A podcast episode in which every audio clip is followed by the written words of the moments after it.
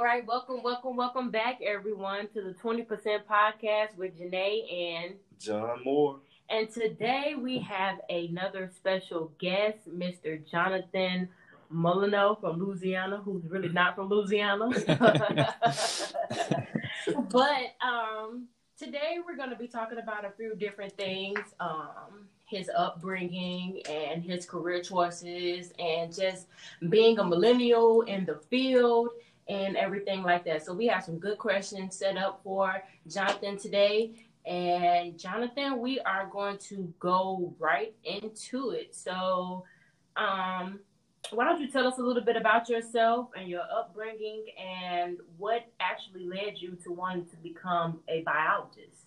Yeah, thanks, Janae. And um, I'm really excited to be on this podcast. Um, so, a little bit about what um, kind of led me into the current field that I'm in right now. Um, I um, am a son of a uh, uh, Park Service ranger. Um, she was one of the first uh, Black female Park Service managers um, in, right. in, the DMV area.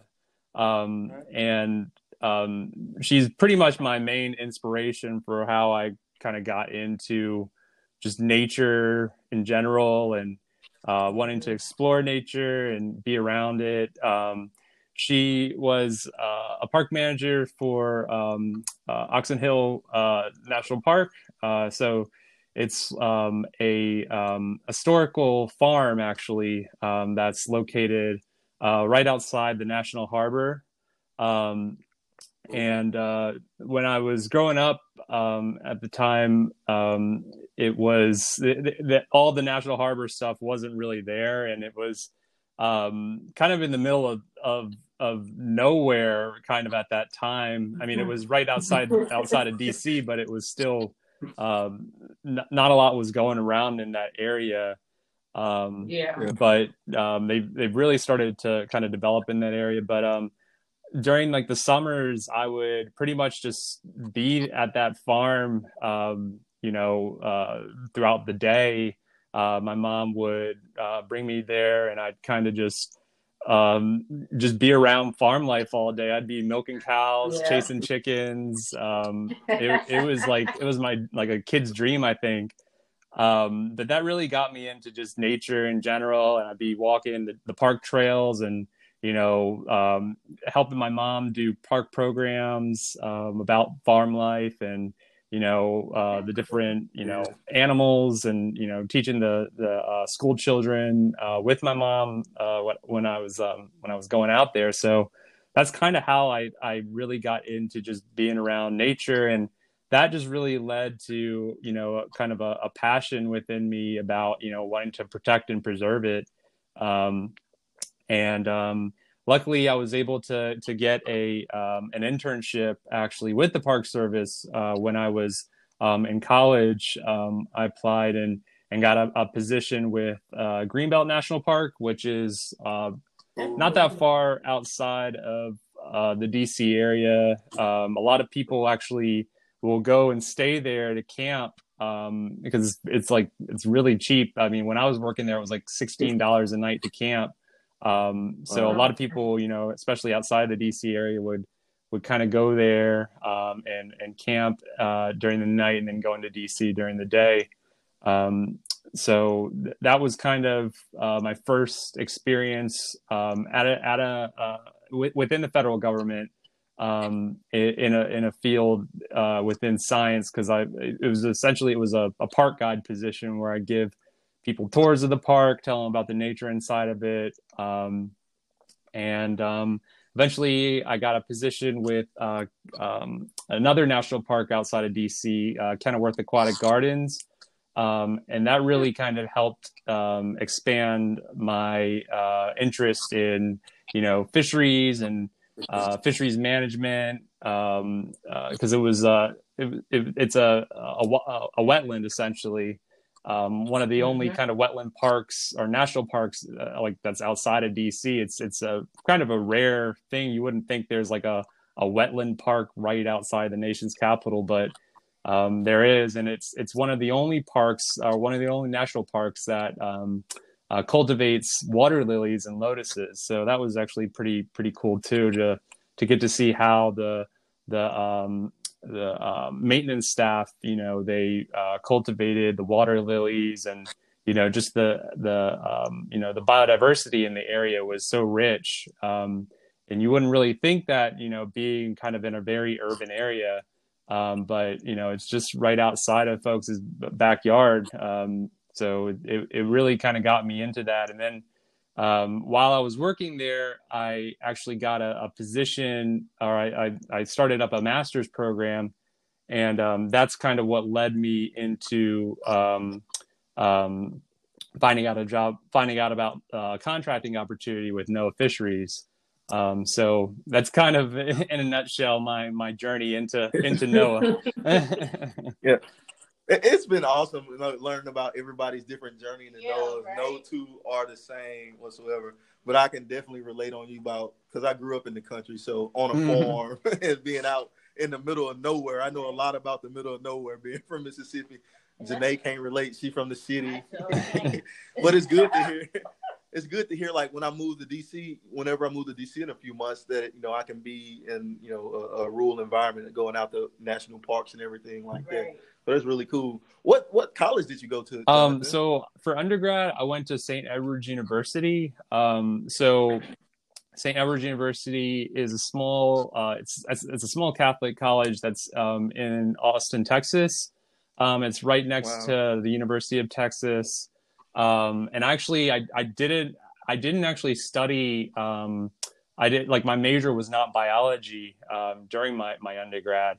I actually studied global science uh, or, or not global studies um, during my my time, and uh, but I, I minored in environmental science. So I was always kind of like I had my foot in the door when it came to sciences. Um, mm-hmm. I actually I took a course uh, on environmental law, and I learned a lot about the Endangered Species Act, uh, which is currently what I, I, work primarily on. So that kind of uh, fueled a lot of my interest um, in in wanting to pursue, um, you know, a, a, career in environmental science as well as, um, um you know, kind of regulatory sciences as well. Cool. What's your favorite animal? Um, right now, I'd probably say uh, the southern resident killer whale. So it's one of the. I don't even know.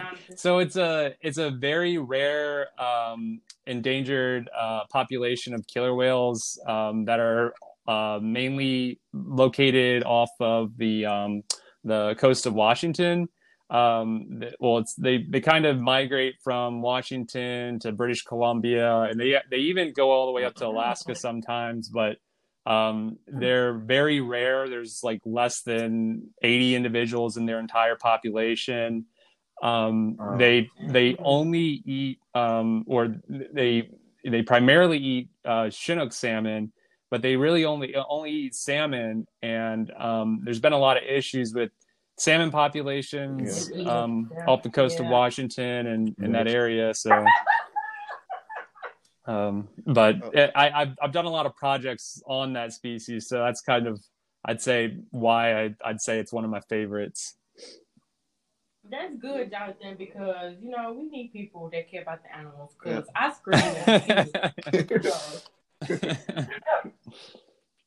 yeah, that's that's really cool. So so you said you know the decrease in salmon population is uh, one of the reasons that you know the numbers are yeah uh, that that's what that's their main primary food source so um, you know other oh, yeah other ahead. killer whale populations you know they they're able to feed on you know marine mammals like seals sea lion yeah, you know they right. they can they have other food sources but you know this one population they're very they're very picky eaters so that's why their their their populations have been declining. But you know, we're our our job, um, you know, in, in NOAA fisheries, uh, specifically working on Section Seven consultations. You know, our job is is to um, you know protect these species, especially when you know federal government agencies want to do projects that can potentially harm or harass these species um, it's kind of our job, you know, really to to um, assess what these um, what these federal agencies are doing and making sure that they're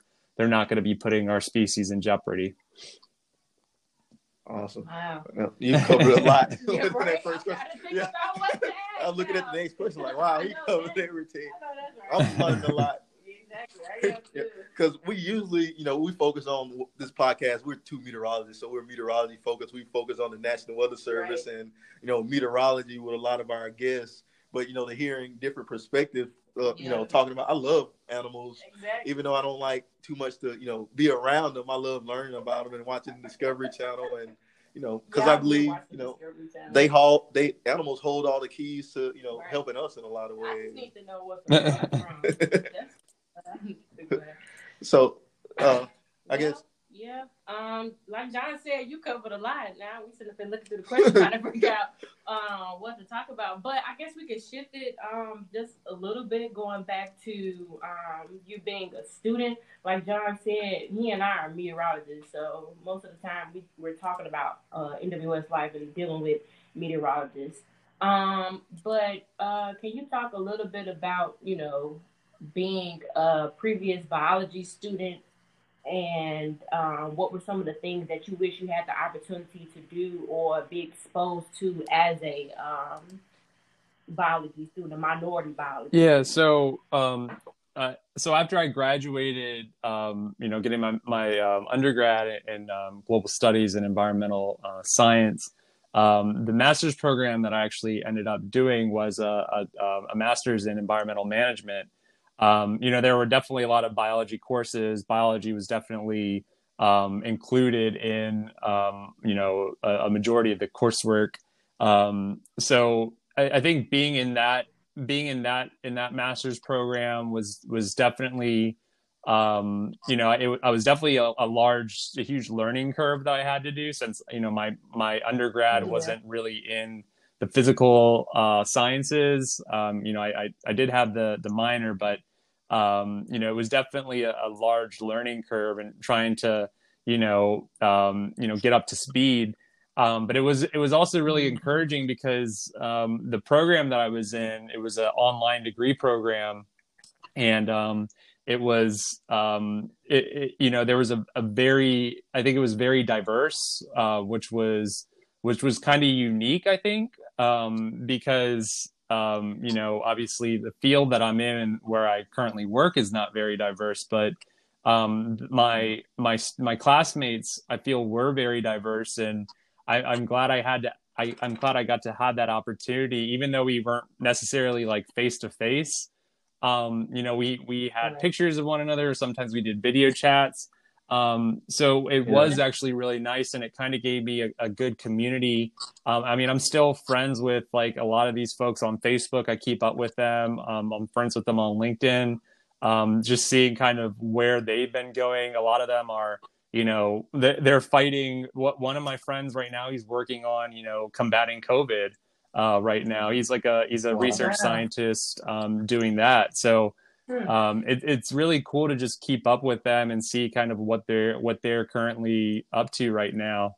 Um, you know, I, I wish I, I, actually had tried to get some of them um, to apply to to to NOAA Fisheries, um, and and one actually yeah. ended up doing it. Unfortunately, he did he didn't um, he didn't um, ever get a call back or anything. But um, it was it, it was good to have kind of that community and you know, I, I will, you know, always, you know, kind of keep up with them and hopefully, you know, uh, you know, I, I think they're, you know, going to do great in their careers and I want to, you know, kind of, um, you know, keep pushing and, you know, the, the sky's the limit. I, I hope we all do, do great in our, our, um, our respective careers. Yeah. And one thing you talked about was, uh, you know, the diversity of your, uh, mm-hmm. of your graduate program and the lack of mm-hmm. diversity mm-hmm. in fisheries.